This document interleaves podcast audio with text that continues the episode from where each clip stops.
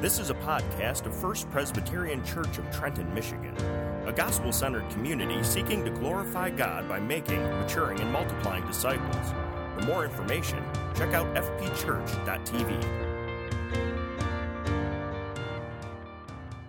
Our scripture reading this morning can be found in the book of Luke, chapter 6, verses 43 through 45.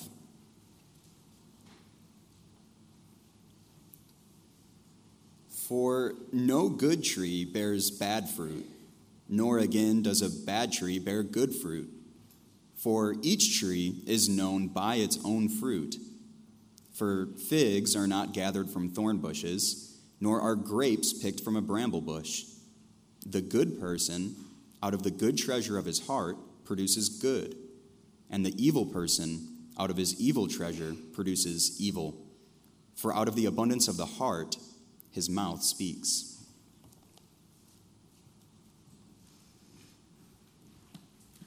Good morning, First Pres. Just uh, thrilled to be able to worship this Lord's Day. Um, if you have a copy of your God of God's Word, if you just turn it there to Luke six, uh, we're going to continue in our series on uh, Jesus' Sermon on the Mount, or the Sermon on the Plain, as Luke calls it. Let's take a moment before we dive in to pray, shall we? Heavenly Father, we do come before you.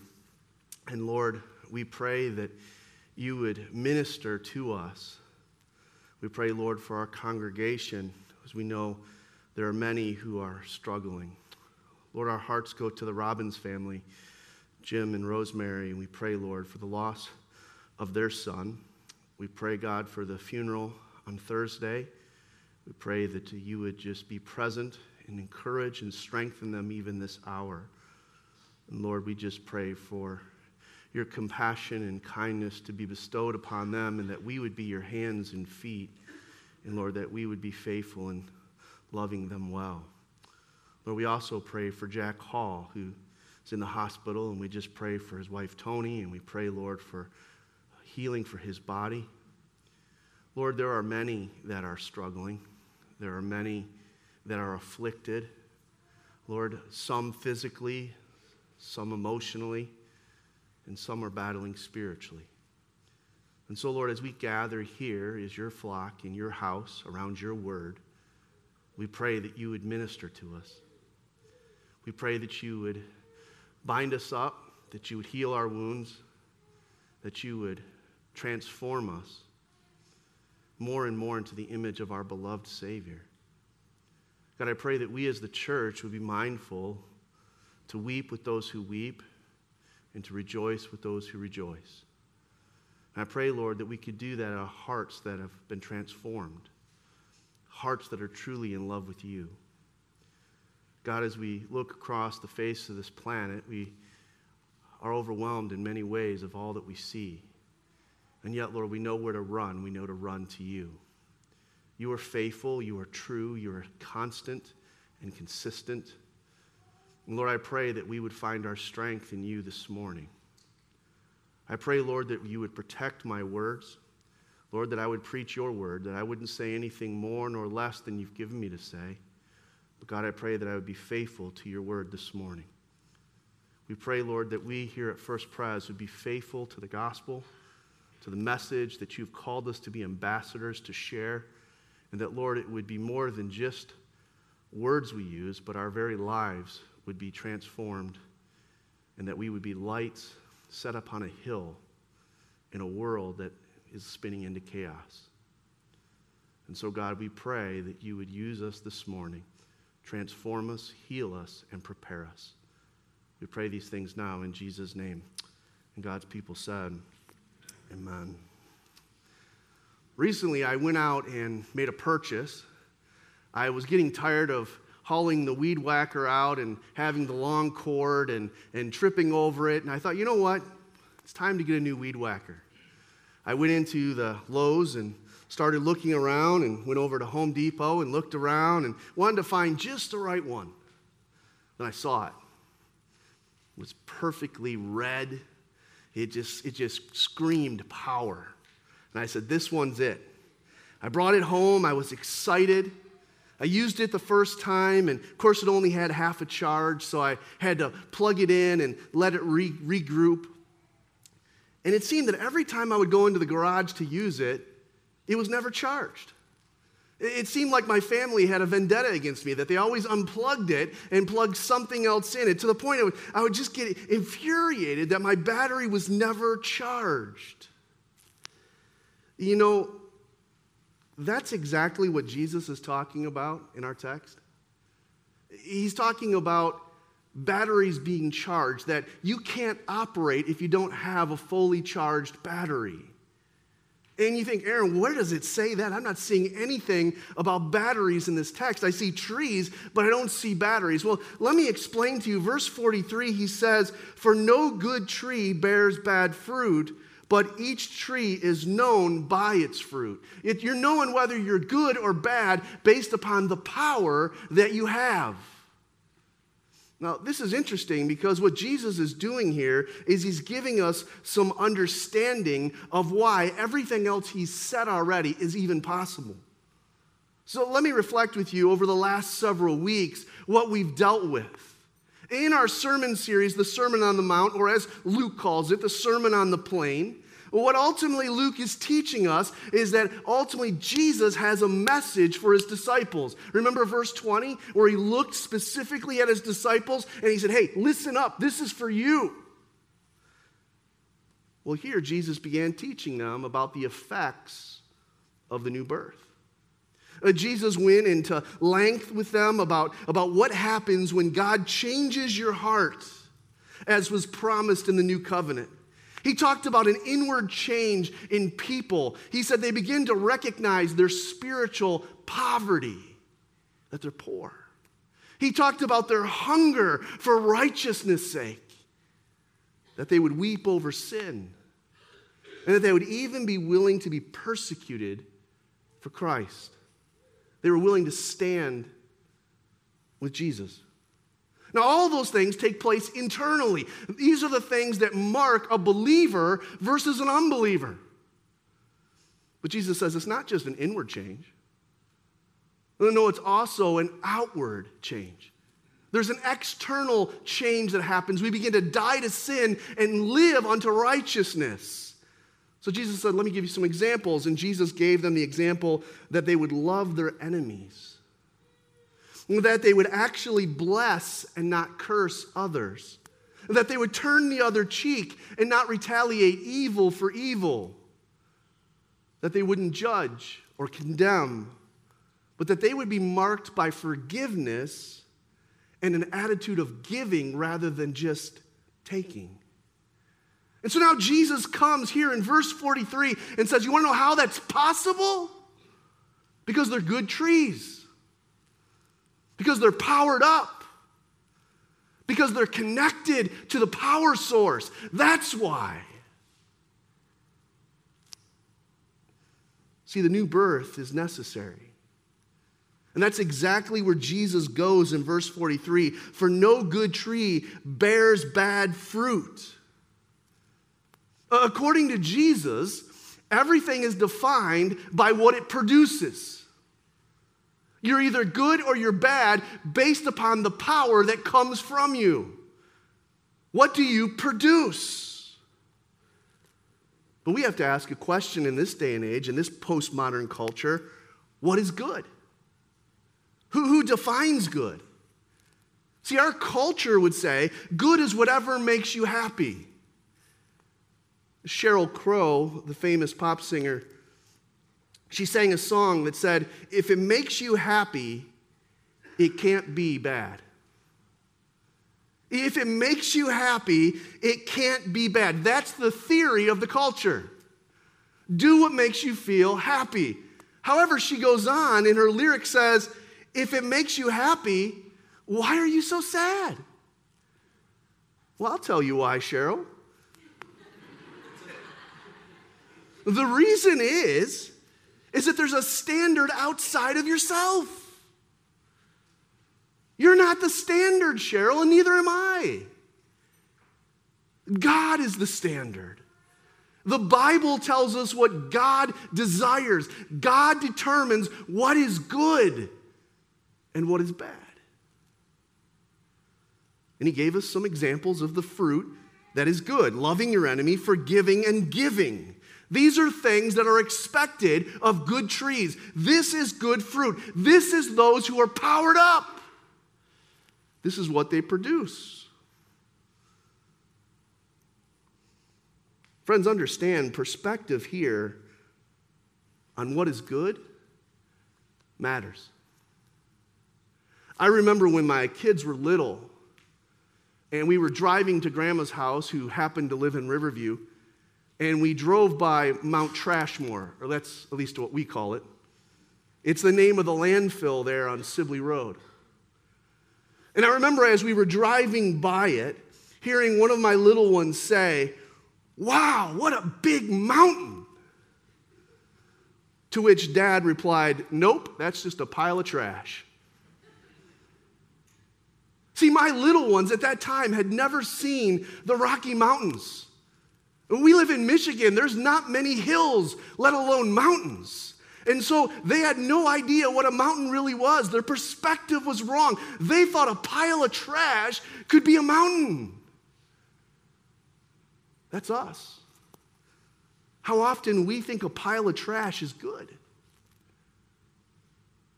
All the while, God says, You haven't even seen good yet. You don't even really know what good is. You haven't seen the mountain of the Lord yet.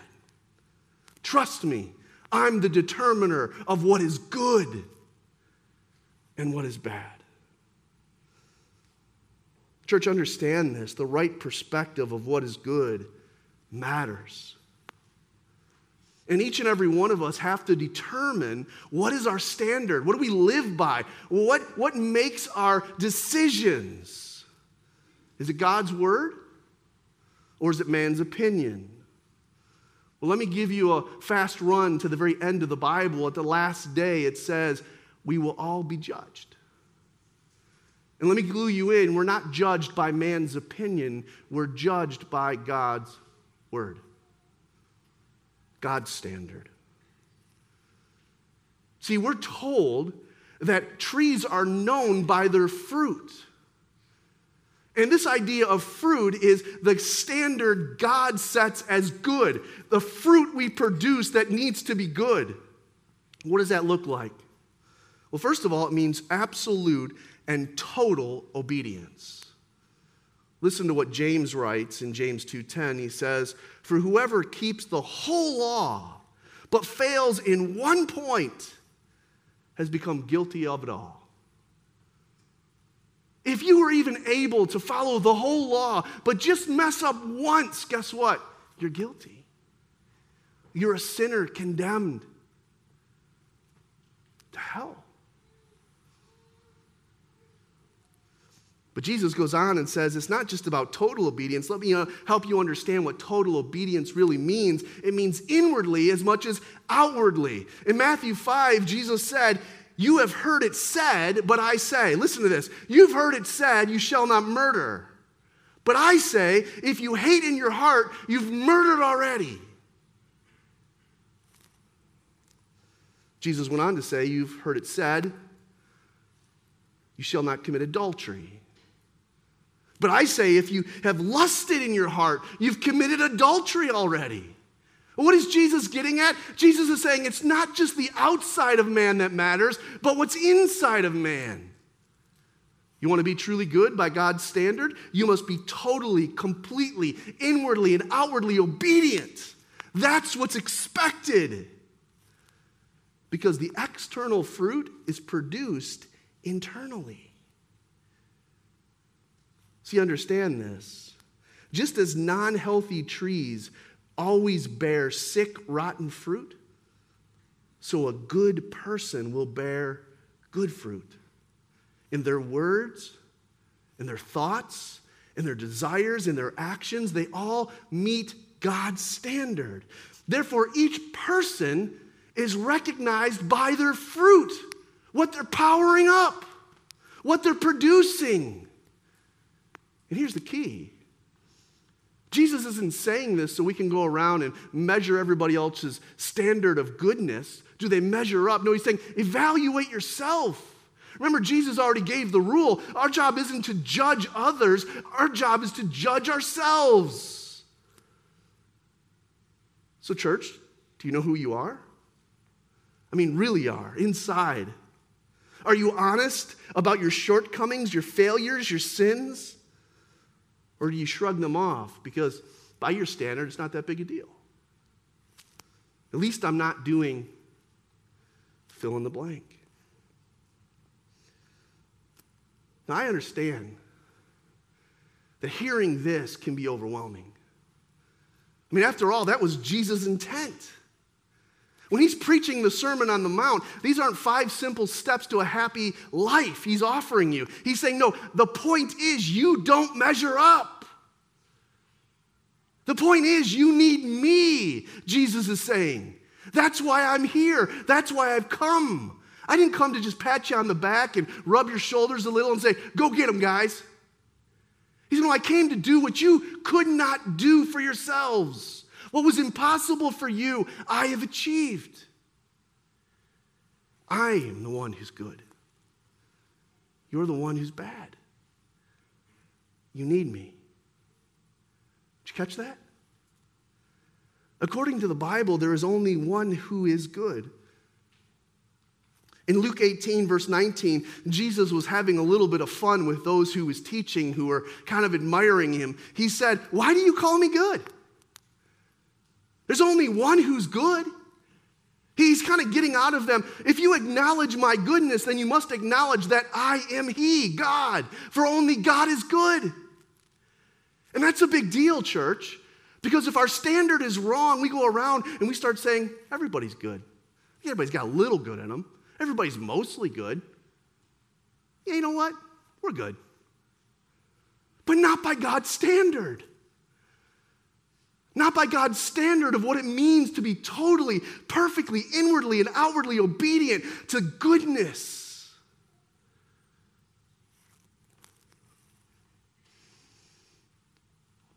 Look at verse 45 at the very beginning. He says, The good person, out of the good treasure of his heart, produces good.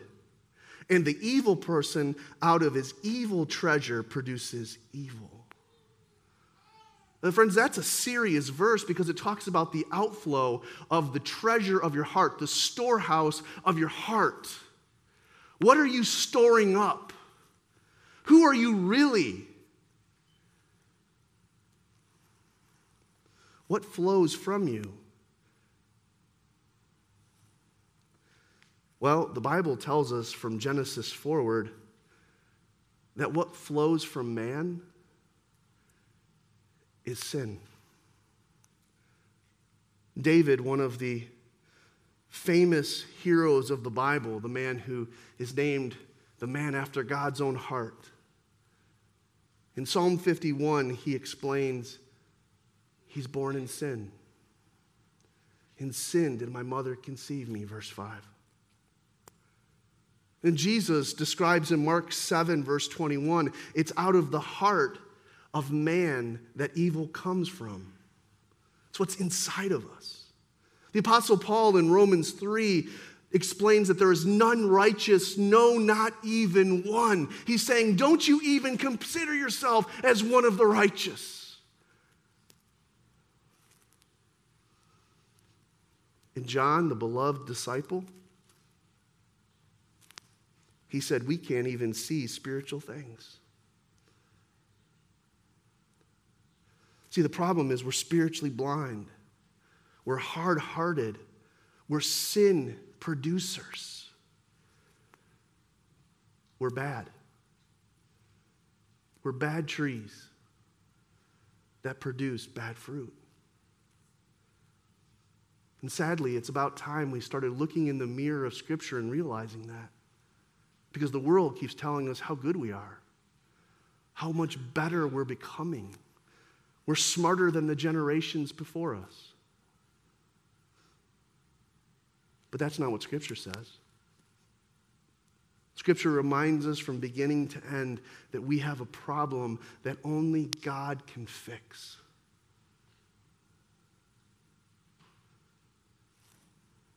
That Jesus alone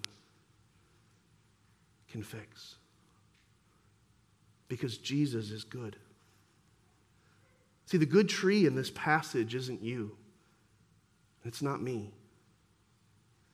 The good tree in this passage is Jesus. Jesus never produces bad fruit. Never. Absolutely never. But we who are bad, we produce bad fruit all the time. But that's why Jesus came. See, Jesus came to meet God's standard for us. This standard that we can't move or push out of the way or reject or turn our back to because eventually every man will be judged by it. We can't ignore it. We can't run from it. We can't pretend it doesn't exist because we're faced with it every day. God's standard is set. And Jesus looks to his disciples and he says, I'm good. What he's really saying is, You need me. You need me. You need me.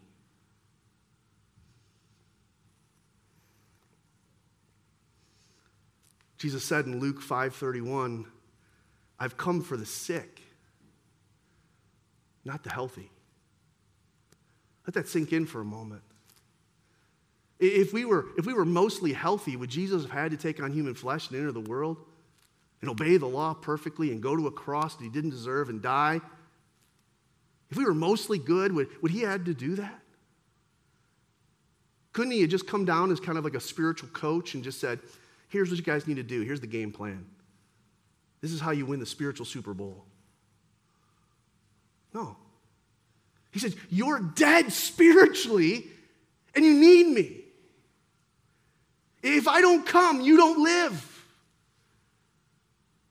All you produce is rotten fruit. And the problem isn't just you, it's all of you. The world is filled with sin.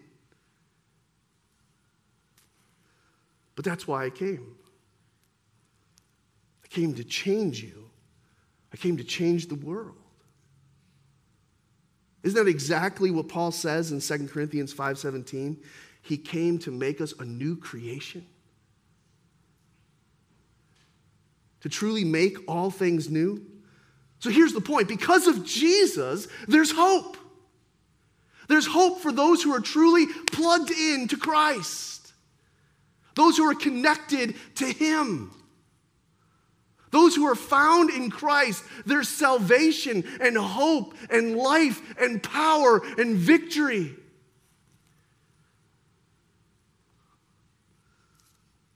In Ephesians chapter 2, beginning of verse 8, he says, For by grace you've been saved through faith. And this is not your own doing. It is the gift of God, not the result of works, so that no one can boast. For we are his workmanship, created, get this, in Christ. Created in Christ. You know, that's one of the most famous lines in all of the New Testament in Christ, in Christ, in Christ. Everybody uses it. Everybody's pushing you towards it. So you recognize you need to be in Christ. Your power, your hope, your love, your life only works in Christ. We need to be connected to Christ. We need the power of Christ. We need the life of Christ. So I ask you are you in Christ? Is He your hope? Is He your source of strength? See, the issue, according to verse 45, is a heart issue. Look at the end of verse 45. For out of the abundance of the heart, the mouth speaks. You want to know where the bad things you say comes from? Inside you. When you're so angry at your kids, you just lose it. It comes from inside you. When it's easier to lie than to tell the truth, it comes from within inside you. When you're jealous of what everybody else owns, the greed comes inside you. When you're lusting after a woman who's not your wife, comes from within inside you. The issue is the heart. The bottom line, the key point is who you are comes out. Notice the phrase he uses the abundance of the heart. What's stored away, again, he's talking about. What the heart is overflowing with, it finds its way out. And guess what? According to Jeremiah, our hearts are desperately wicked. Not a little bit, not just tainted by sin, but desperately evil. What we really need is a heart transplant. What we really desperately need to produce good fruit by God's standard of good is a brand new heart. Let me go back to one of my illustrations. That battery powered weed whacker I bought that I was so excited about, that I was getting upset because every time I went to use it, wasn't plugged in. One time I made sure that it was plugged in and protected. My eyes were on it. Go ahead and try to unplug it. I'll catch you this time. I let it charge for days. Went to use it, plugged it in, 30 seconds maybe of use, and it died. You know what the problem was? It has a bad cell in the battery. It's good for nothing. It's useless.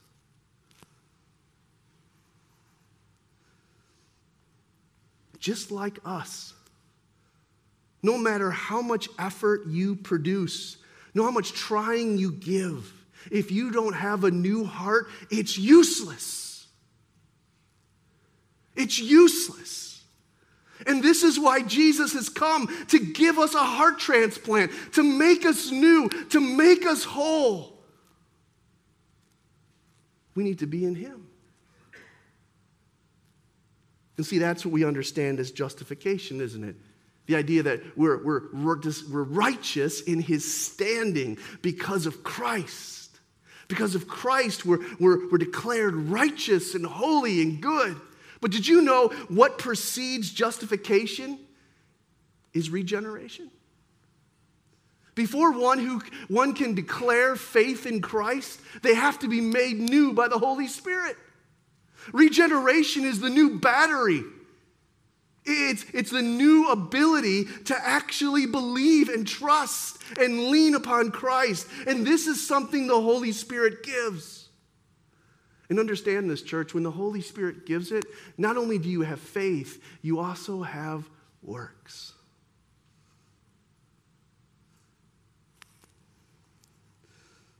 See, sanctification takes place the Holy Spirit begins to produce in us good fruit.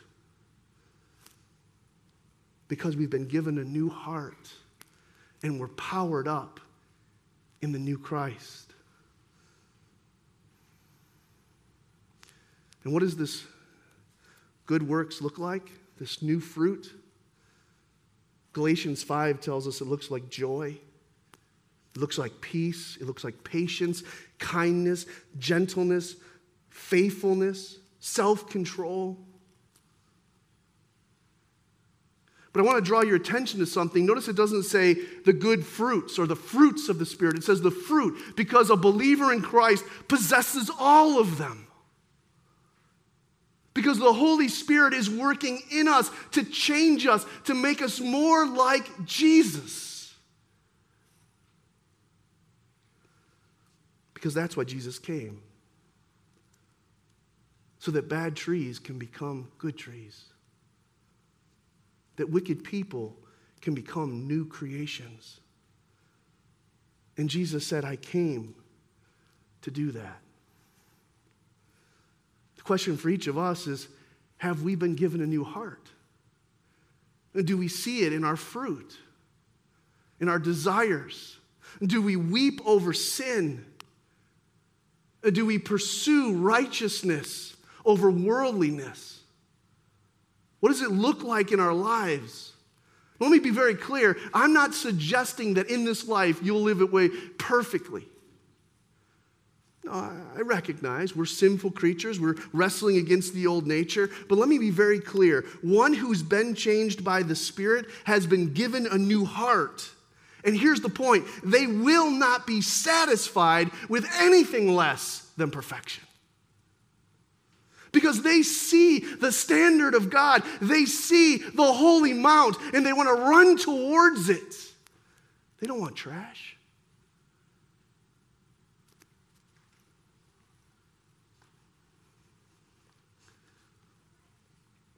They recognize Jesus. Jesus is the source of their power. Jesus is their victory. Jesus is their hope. And they run to Jesus. In John 15, Jesus said, I am the true vine, and my Father is the vine dresser. Every branch in me does not bear, every branch in me that does not bear fruit, he takes away. And every branch that does bear fruit, he prunes that it may bear more fruit. Already you are clean because of the word that I've spoken to you. Abide in me, and I in you. As the branch cannot bear fruit by itself unless it abides in the vine, neither can you unless you abide in me. Listen to what he says here I'm the vine, you're the branches. Whoever abides in me and I in him, he it is that bears much fruit. For apart from me, you can do nothing. Did you catch that? He's the root.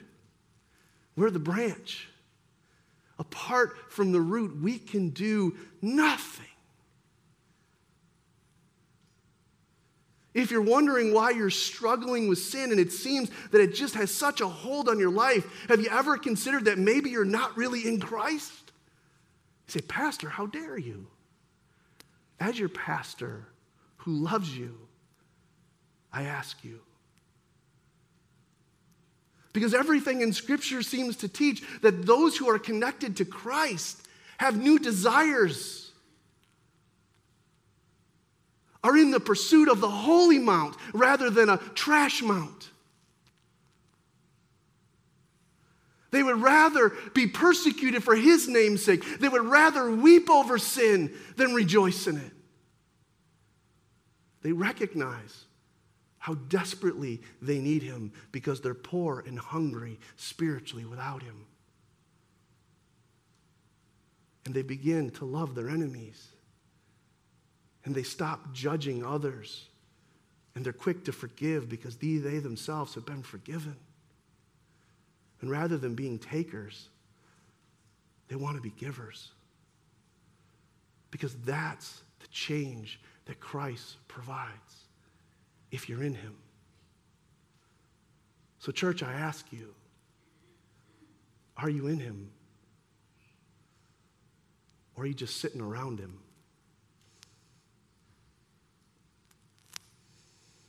Let's pray. Father in heaven, thank you for the reminder through this sermon that this sermon is preached to your disciples. Thank you that we're reminded to check what kind of fruit we're bearing. And God, because it's so easy for us to get the wrong standard in mind, we start to think trash is beautiful rather than the righteousness and the purity, both outwardly and inwardly, that you require. God, forgive us for those things that, that we have put in place of you, those idols that we have made, that we have chosen to bow down to. God, forgive us for that and, and help us, Lord, because we are desperate without you. If we are not in you, we have no hope. Apart from you, Lord, we know we can do nothing. Lord, empower us Change us. Lord, I pray for those who are here that may be wrestling with Am I in Christ? Have they just been playing the church game and really been sitting around religious people, but not truly faithful in Christ myself. God, I pray that you would bring conviction where conviction needs to be brought, that you would bring transformation because we recognize, apart from the work of the Spirit, we're spiritually blind. But Lord, what rejoicing there is for those who feel conviction, as that is a fruit of the Spirit's work. And rather than become numb to it, help us to run to it. Help us to repent of those things we need to repent of and help us cling to Christ, our only hope. In a world that is so desperately in need of Jesus, help the church to be faithful. Help us to get our standards right. Help us to be plugged in and connected to you, our Savior and Lord. We pray these things now in Jesus' name. God's people said, Amen. This has been a podcast of First Presbyterian Church in Trenton, Michigan. For more information, please visit us online at fpchurch.tv.